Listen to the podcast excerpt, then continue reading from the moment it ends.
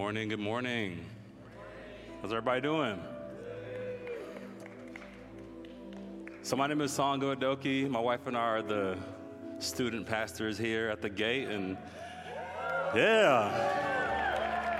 Shout out to Pastor Kathy. She's not here today, she's still in England, but um, we're just so thankful for her leadership. We're thankful for this church, and it's been an amazing day already, hasn't it?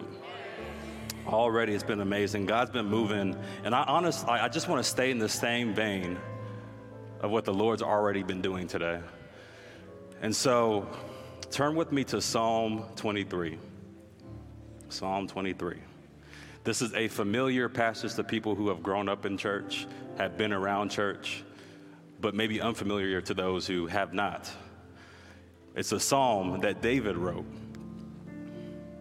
And it says, The Lord is my shepherd, I shall not want. He makes me to lie down in green pastures. He leads me beside the still waters. He restores my soul. He restores my soul. He leads me in the paths of righteousness for his name's sake. And I want to talk about two people outside of Jesus. I'm going to talk about Jesus, but I'm going to also talk about David and Judas. David and Judas. The title of today's message is Restore Me. Just shout out, just, just, just shout out to me, restore me. Restore me.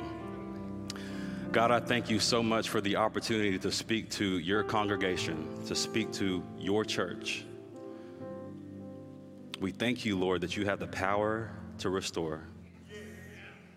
And I pray that by the end of this message, by the end of this day, that the people under my sound of my voice will be restored by your power.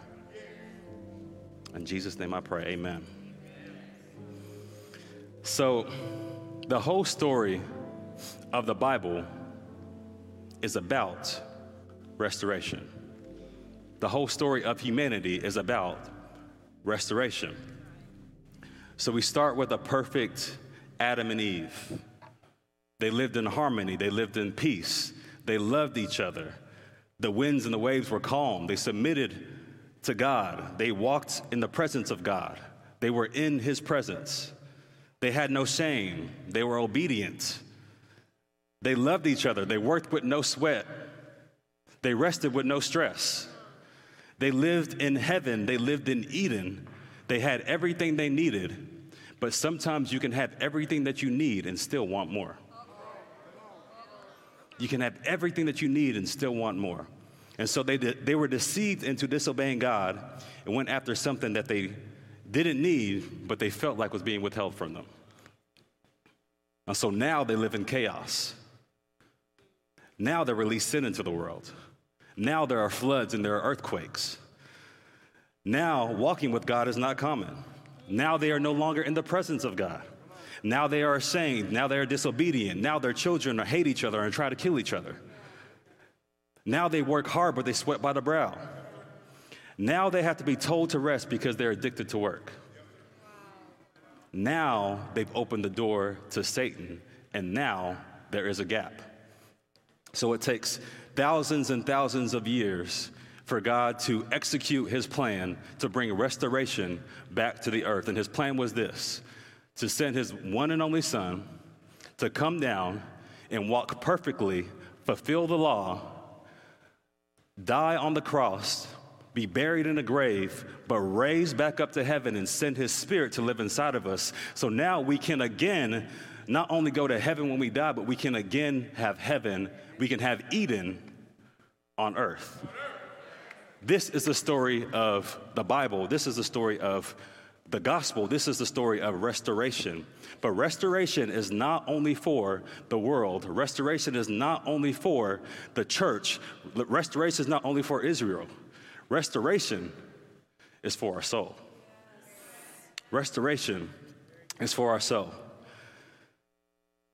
And so many of us have been waiting for Jesus to come back and restore the earth, restore the world, but we forgot that Jesus is here right now in the form of the Holy Spirit to restore our souls. He's here to restore our souls. So we live in a time right now that our, our souls are more fragile than they've ever been. More people are dealing with anxiety than ever before. More people are dealing with depression than ever before. More people are committing suicide than ever before. More people are getting divorced than ever before. More people are afraid to be vulnerable because they don't want to be taken advantage of. More people are feeling isolated because they feel like they, can, they can't trust anybody. More people feel exhausted because they feel like they have no time to rest. And David, in this psalm, is saying what we need to say we need restoration.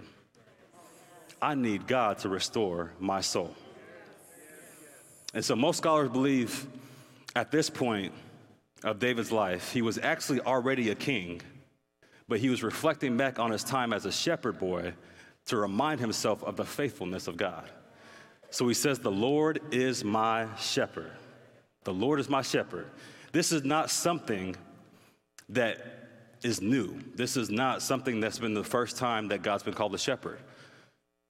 God is called a shepherd all throughout the Old Testament. He's called the shepherd in the New Testament as well. Jesus calls himself the good shepherd that lays his life down for the sheep.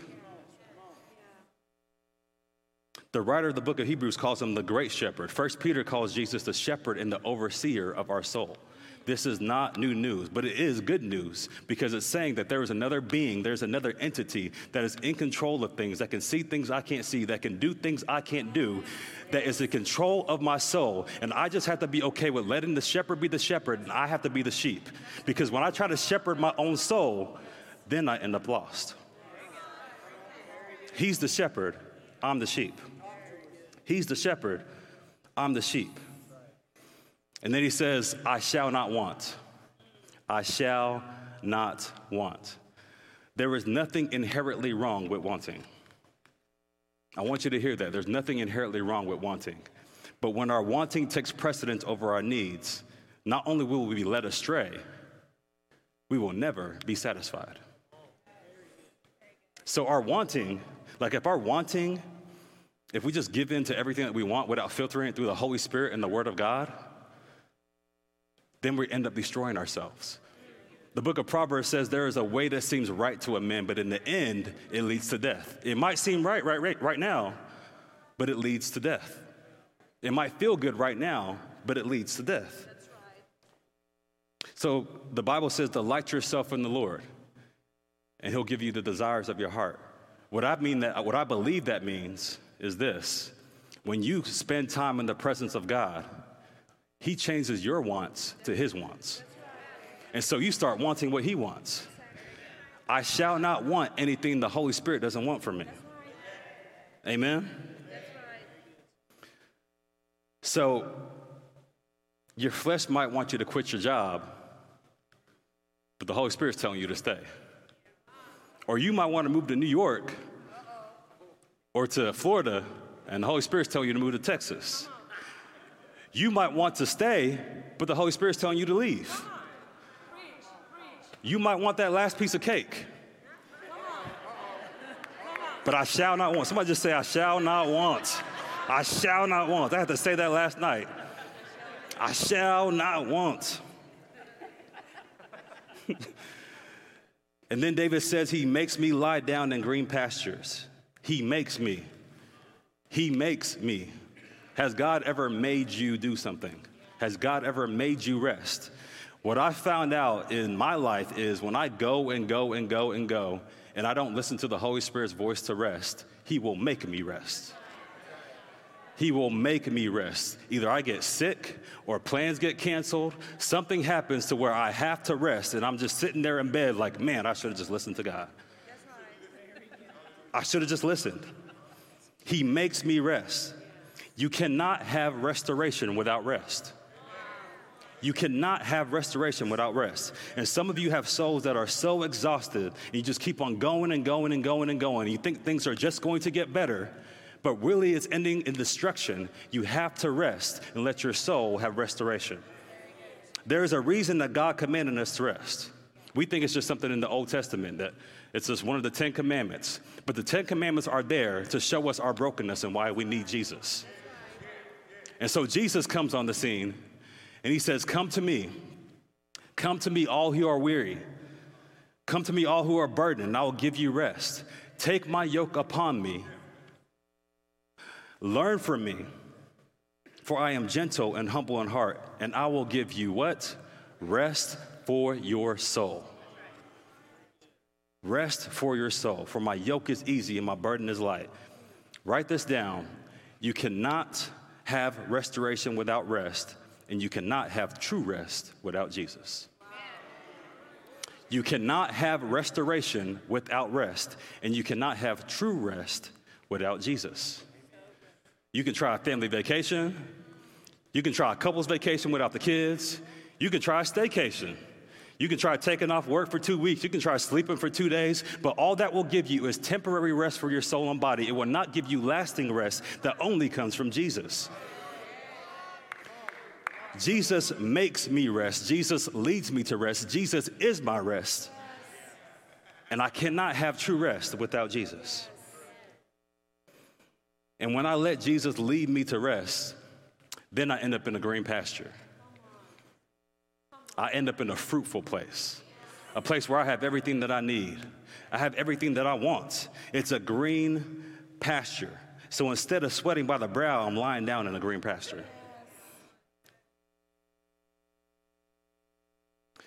Sometimes God does more when I rest than He does when I'm working. He does that to remind me that He's the shepherd and I'm the sheep. He's the shepherd and I'm the sheep. I need you to get that in your mind today. And then He leads me beside the still waters. Still waters. Shout out to OSU. Still waters. Have to throw that in there. That's from the Holy Spirit, y'all. The Holy Spirit leads me to the rivers of living water. So, a place where I can both quench my, my thirst and simultaneously my sins are getting washed. The rivers of living water. The rivers of living water. A place where the waters aren't threatening my life like a hurricane or a tsunami, but they're there for my enjoyment. And I have everything I need around me. I have as much water as I want. I can give out water. I can give out things because I live in a place that's fruitful. I live in a place that has water flowing. I can live here. One of the first things that scientists do when they're looking at planets is they look for a water source. They look for a water source because if there's water, that means there can be sustainable life. But if there is no water, there cannot be sustainable life. We need water to survive. We can survive for a while without food, we can survive for a while without shelter, but we cannot survive without water. We need water. And so here's where I want to stay for a little bit. David says, He restores my soul.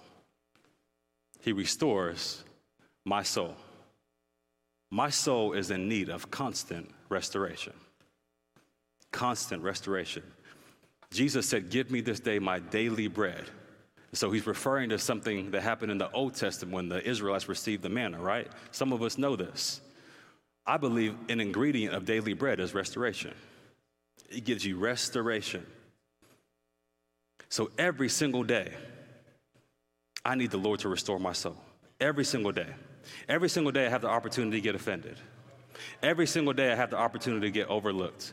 Over single, every single day, I have the opportunity to get exhausted. Every single day, I have the opportunity to get wounded. Every single day, I have the opportunity to get angry. Every single day, I have the opportunity for my soul to be broken. I need the Lord to restore it. To restore it. My soul is precious cargo. It's precious cargo. So my soul is in between my flesh and my spirit. And so on one side, I have my spirit leading me, my, the Holy Spirit leading me to whatever the God wants me to have. And on the other side, I have my flesh leading me to whatever gives me temporary pleasure, whatever gives me temporary comfort. And so it's a constant battle in my soul, a constant battle in my soul. Every single day, my soul is at battle. And when your soul is constantly at battle, you need constant restoration. Constant restoration. And David knew his soul needed restoration. David fought lions and bears to protect his sheep. David was constantly overlooked and rejected by his family. David had to run from somebody that was trying to kill him that should have been trying to protect him. David lost his best friend in battle violently. David had an affair with a married woman. David had that married woman's husband killed. David got that married woman pregnant. David had to mourn the loss of that married woman, or uh, mourn the loss of that baby after fasting for seven days. David had to fight his own son to keep his throne. David said, I've been through too much. I've been through too much trauma. I've seen too much drama. I've been through too many things. Lord, I need you to restore my soul. I need you to restore my soul. And some of you just need to say this because you have been too, through too many things in the past couple years, in the past several years, where you just keep on trying to go and go and go. And God needs to restore your soul. You need to say, God, restore my soul, restore my soul, restore my soul, restore my soul, restore my soul. Restore my soul. Are y'all with me? Restore my soul. Lord, res- restore my mind because I feel crazy. Lord, restore my will because I feel paralyzed. Restore my peace because I have anxiousness. Restore my joy because I feel depressed. Lord, restore me, restore me, restore me. This should be a daily prayer. And what I mean by restore is to make me more like Jesus. Make me more like Jesus. So Jesus was and is perfect in every way. Jesus was and is emotionally healthy. But Jesus, even Jesus, needed restoration. Even Jesus needed restoration. So Jesus, Jesus would, the Bible would say things about Jesus like this. Oftentimes he goes off into the wilderness to pray. Why did he have to go into the wilderness to pray? Because he needed restoration. He needed to meet with his father to give him restoration. He had to get away from the crowd, he had to get away from the people, and he had to receive restoration the first thing he did after he got baptized, he was led by the Holy Spirit into the wilderness, and then he was tempted by Satan. And then what happened? The angels came and restored him. Even Jesus needed restoration. That means you need restoration. Come on. You need restoration. So Jesus did not only need restoration, but he became our restoration he became our restoration. So Jesus would say things like this Do you want to be made whole? Do you want to be made whole? So the question isn't whether or not I can make you whole. The question is whether or not you're going to humble yourself and receive it. Do you want to be made whole? So, in just a second, I'm going to go to Mark 6. Mark 6. Because the problem with many of us is that we don't want to acknowledge that we need restoration. In James 5 16, it says, Confess your sins to each other and pray for each other so that you may be healed. Confess your sins to each other and pray for each other so that you may be healed. So your soul is broken, but your mouth won't allow you to be healed because you won't admit it.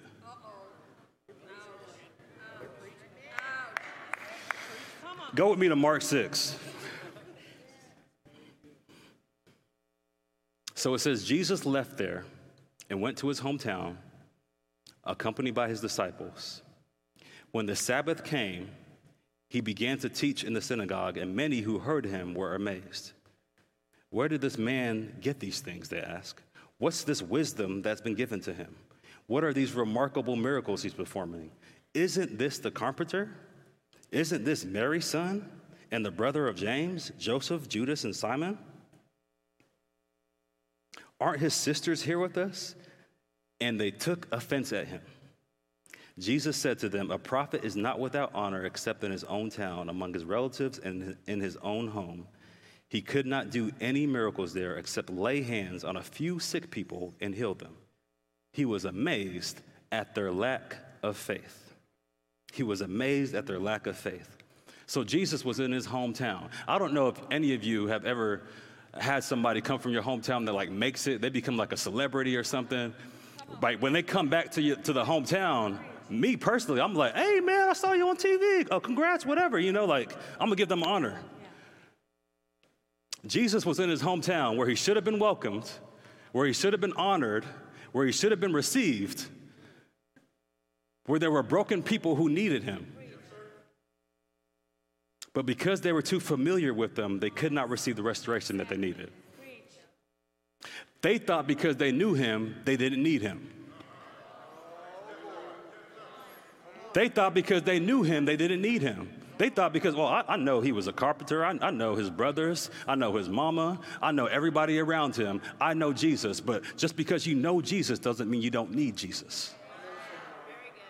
They thought because they saw a, a few aspects of Jesus, they've seen all of Jesus. They thought they've, they've seen all of him, but Jesus didn't even let that dictate him. He was like, Who I am is not predicated on who you see.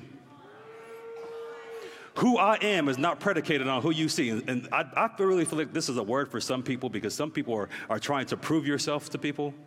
You're trying to prove yourself to your boss. You're trying to prove yourself to your friends. You're trying to prove yourself to everybody on social media. But some of you just need to say, who I am is not predicated on who you see. You might, you might not see the gifts inside of me. You, not, you might not see what I can do. You might not see what I can bring. But it doesn't matter because who I am is not predicated on who you see. Jesus said, I am the Messiah. I am the Messiah. Just because you don't see that I'm the Messiah doesn't mean I'm not. It just means that you're not going to receive it. It means you're not going to receive the restoration that you need. Who I am is not predicated on who you see. And could it be that the church in 2022 has gotten too familiar with Jesus? Could it be that the church has gotten too familiar with Jesus, too accustomed to Jesus, too comfortable with Jesus, to the point where we don't even reckon, we don't even welcome his restoration into our lives? We just get offended when he tries. We don't even welcome we don't welcome his restoration in our lives. So we look down on people who don't have Jesus, but simultaneously we're keeping him at an arm's distance so he doesn't work in our souls. Which one is it? We need the restoration of Jesus in our lives. We need the restoration of Jesus in our lives. It doesn't matter if you've gone to church all your life. It doesn't matter if you know every single verse in the Bible. You need just Jesus every single day to restore your soul. You can go to church every Sunday. You can be a small group leader. It does not matter. We need Jesus constantly restore our souls. And we get too familiar with him, we will act like we don't need him. And they get offended by people who don't have them. Whew, are, are y'all with me?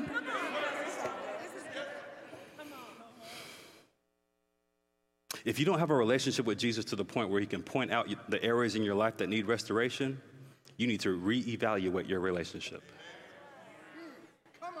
If you don't have a relationship with Jesus to the point where he can point out areas in your life that need restoration, then you need to reevaluate your, your relationship. He said that he was amazed at their lack of faith. The only time I remember Jesus being amazed is about faith. It's when he was amazed at the centurion's faith because he had so much faith. And now he's amazed at his hometown people, his homegrown folks who don't have any faith. I don't want Jesus to be amazed at my lack of faith. I don't know about you, but I don't want Jesus to be amazed at my lack of faith. He was amazed. Like, amazed. Jesus knows everything, but he's still amazed at their lack of faith. Oh.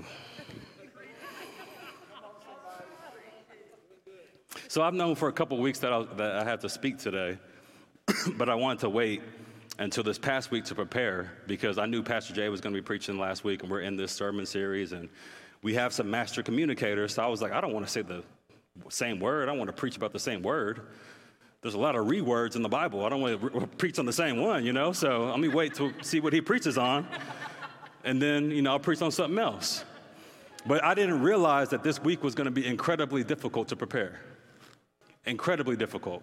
My, my full time job has been getting increasingly um, harder to do throughout the day. It takes a lot more time.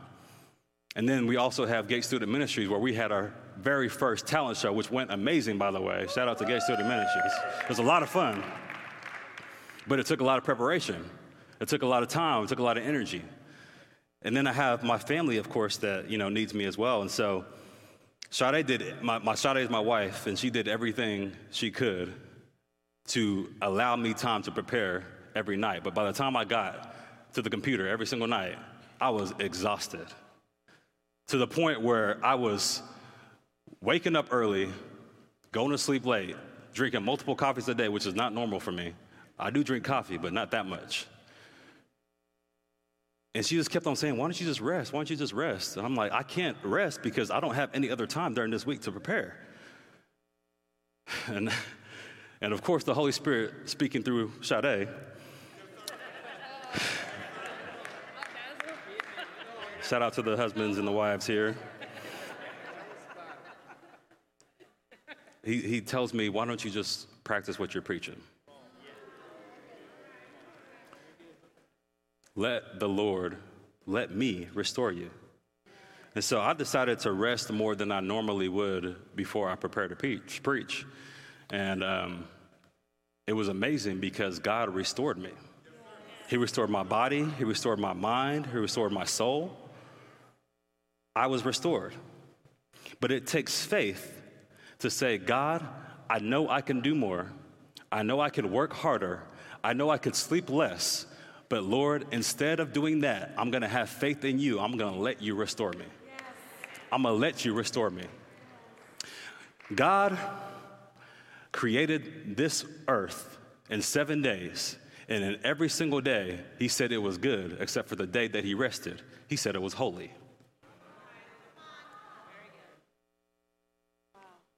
Every other day, he said it was good. The day he rested, he said it was holy. So it becomes a holy day, a holiday.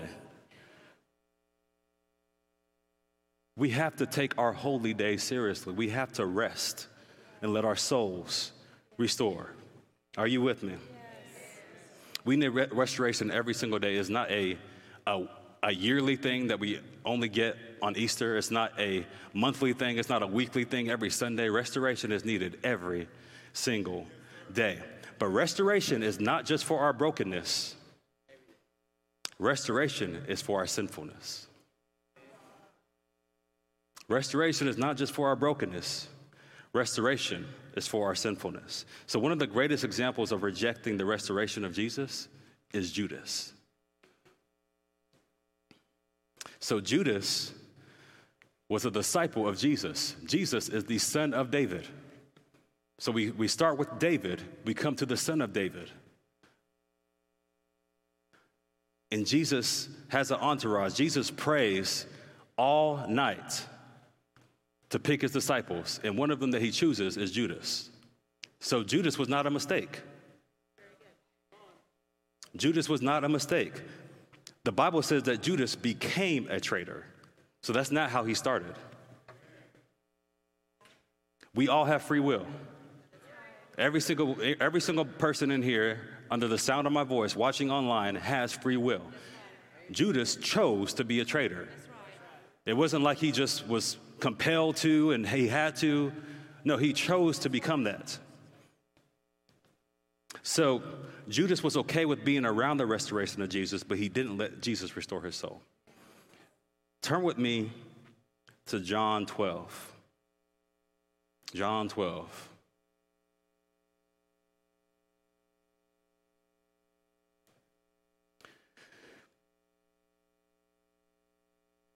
I'm going to read six short verses. It says, Six days before the Passover celebration began, Jesus arrived in Bethany, the home of Lazarus, the man he had raised from the dead.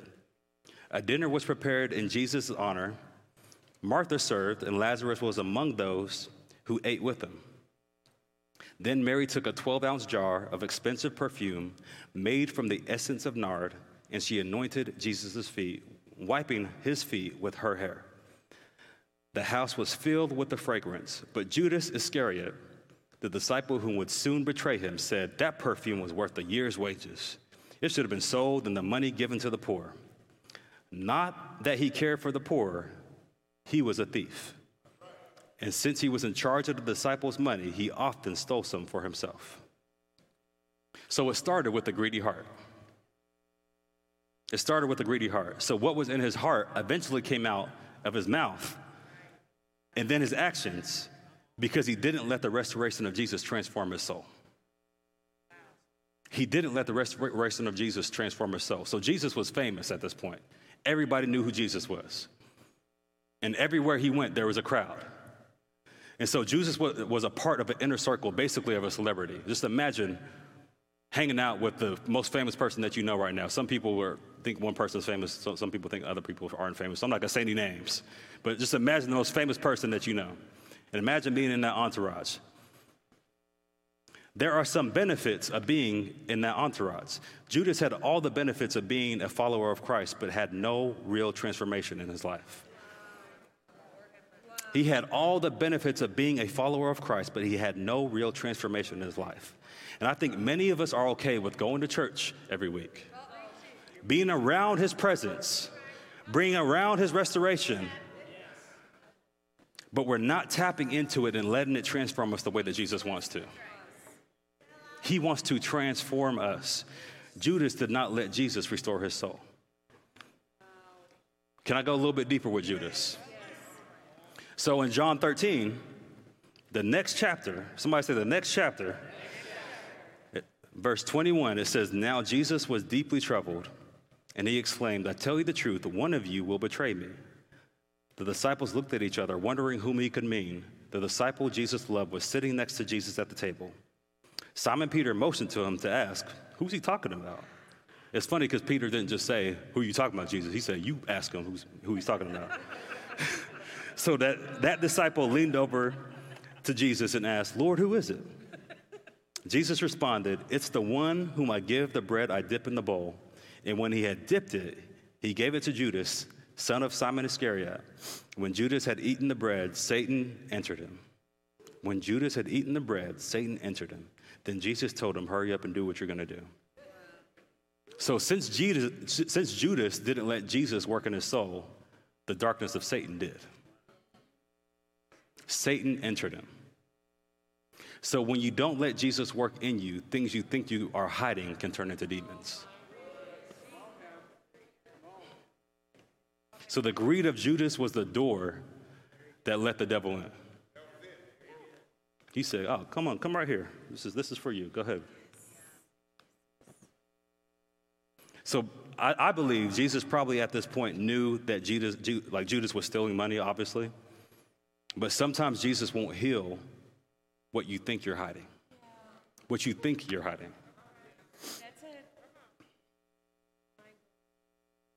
Judas didn't let Jesus restore him, and so the darkness eventually killed him.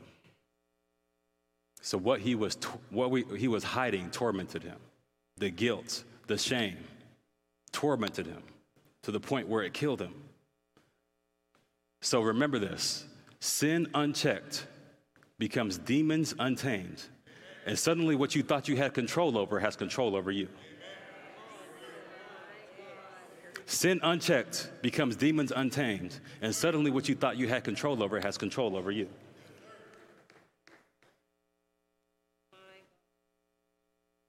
Don't be Judas to Jesus. I think many of us think we're better than Judas. We think we're better than Judas. I know I used to think that.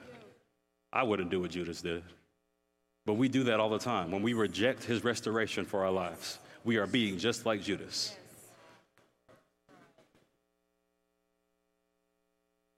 Judas did something similar to Jesus that Peter did. Peter denied him.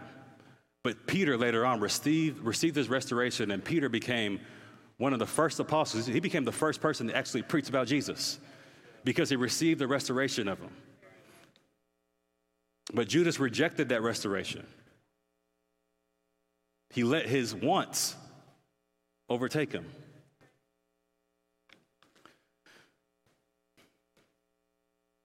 So in in uh, Psalms 139, it says, "Search me, God, and know my heart." Test me and know my anxious thoughts. See if there is any offensive way in me and lead me in the way everlasting.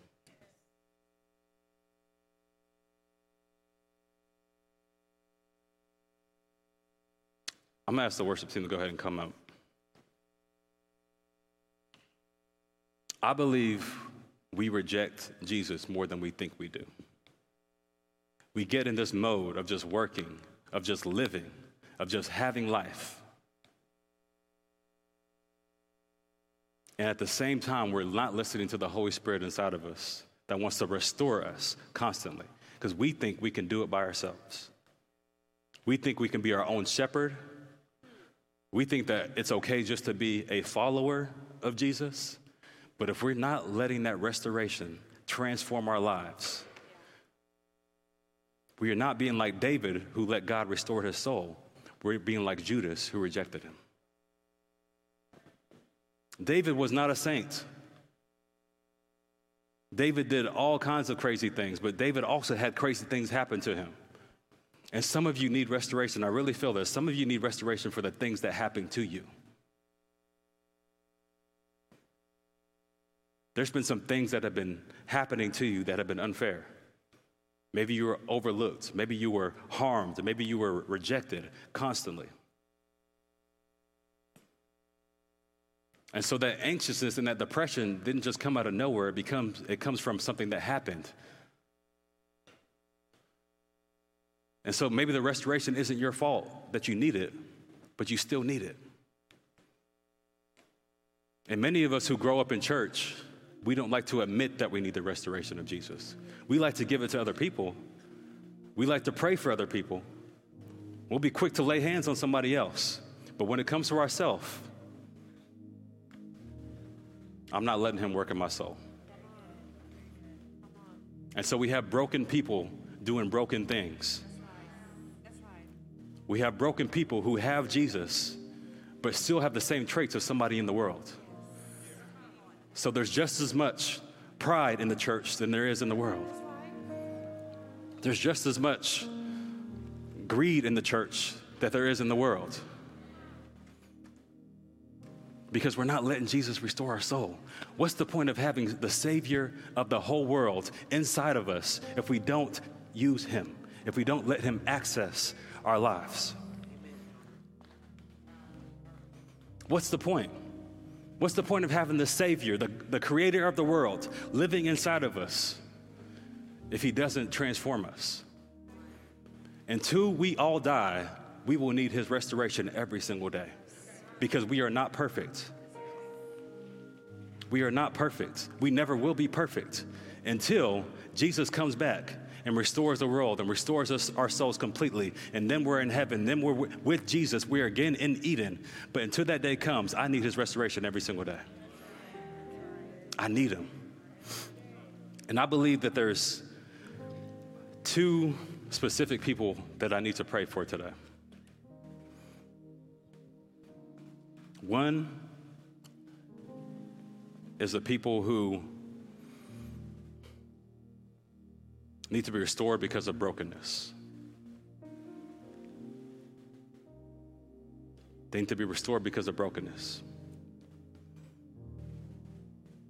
Some people need to choose to be the sheep. Like you need to choose to be the sheep. You've been trying to be the shepherd of your own soul. But because you're trying to be the shepherd of your own soul, you're broken.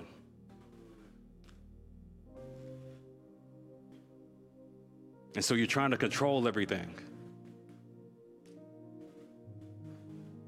You're trying to lead everything. You want your hands on everything. But it takes faith to say, God, I let go and I let you be the shepherd. You need to admit that you need help. Some people, it's very hard to admit that they need help that, is, that, that may not be your fault. That may be because of the way you grew up, maybe because of something that happened to you. But it just doesn't change the fact that God wants to be your shepherd, and He will be your shepherd if you let Him. Most of the people Jesus healed, He healed because they acknowledged that they needed Him. So you have to humble yourself. To say, Lord, I need you. These same people, maybe you're overworking yourself. You're just, you're working and working and working and working. You say, I don't have time to rest.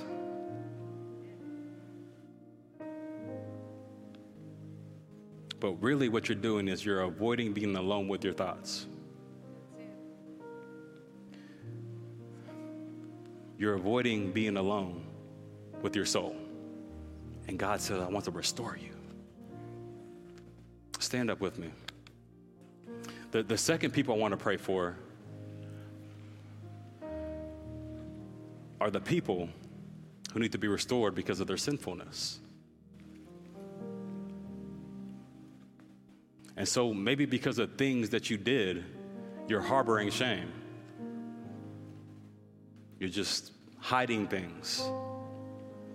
And I'm not asking you to go and tell the world about what, you, what you've been doing or what you've been dealing with, but I am asking you to tell God because He already knows. Newsflash. He already knows. But it's so releasing, it's so freeing when you say, God, I know I'm not perfect. Just imagine if Judas said, You know what, Jesus, I've been stealing money. I've been stealing money. I've been stealing money from you. I've been stealing money from my friends. And I pray that you forgive me. What do you think Jesus would have did? The same thing he would have did for the woman that was caught in prostitution. He would have restored him. It doesn't matter what you have done, Jesus here is here to restore you. To restore your soul. And he doesn't just restore you to restore you, he restores you to lead you. He restores you to lead you, to lead you in the path of righteousness. So, our restoration isn't just for us to sit down in it and just receive it and feel good. No, no, no. God has a purpose for your life, He has a plan for your life. He needs you to do things. He needs you to be places. He needs you to talk to people. He needs you to pray for people. He needs you, but He doesn't want a broken person helping broken people. He needs a restored person to bring the restoration of Jesus to other people. And so I'm going to pray for those two groups of people, in, and I want us just to worship for a little bit together. And then I'll close. So, whether you're watching online or you're here in person, just close your eyes with me. God, I thank you so much for the power of restoration. I thank you, Jesus, for becoming our restoration. We thank you, Lord, that you have the power to restore.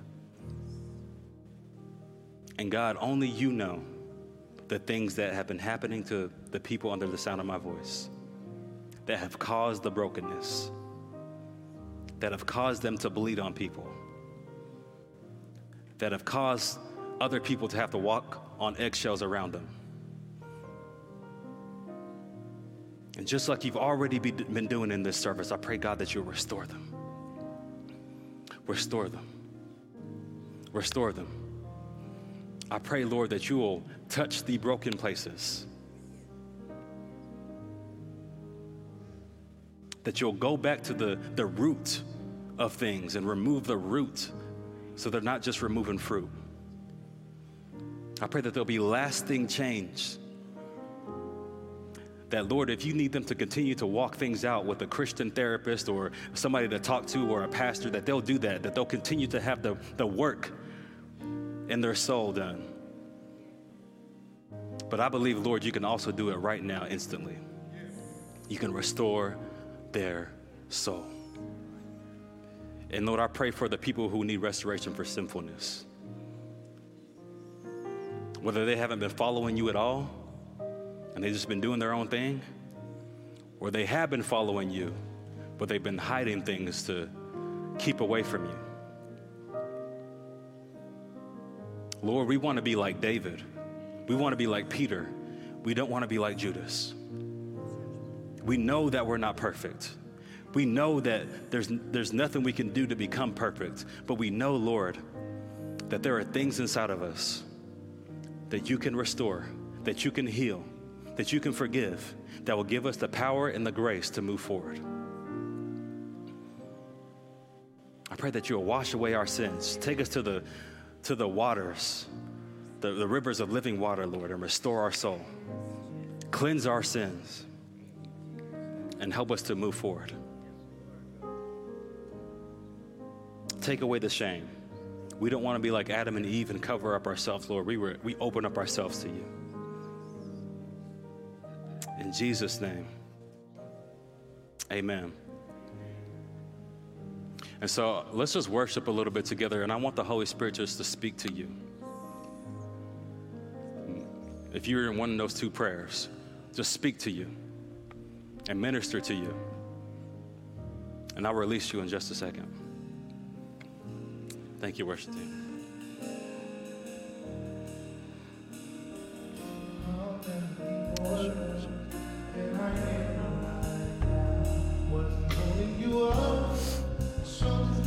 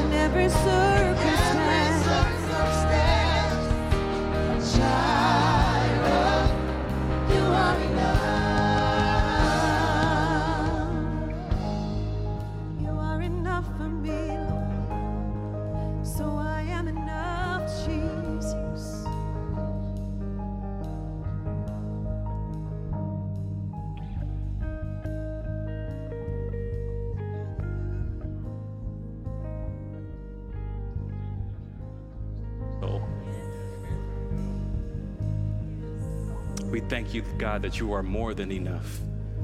That you can fill us up to the point that we're not having to withhold from other people, that we can flow out, we can speak life, we can be around people and be a light to them. You, we thank you, God, for restoring our souls. Thank you, Jesus, for leading us to the path of righteousness. In Jesus' name. Prayer teams, I'm to ask the prayer teams to come up.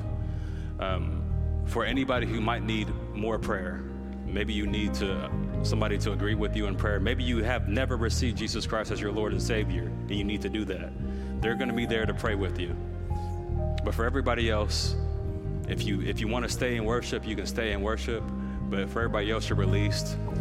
We bless you. We thank you for coming, and we'll see you next week.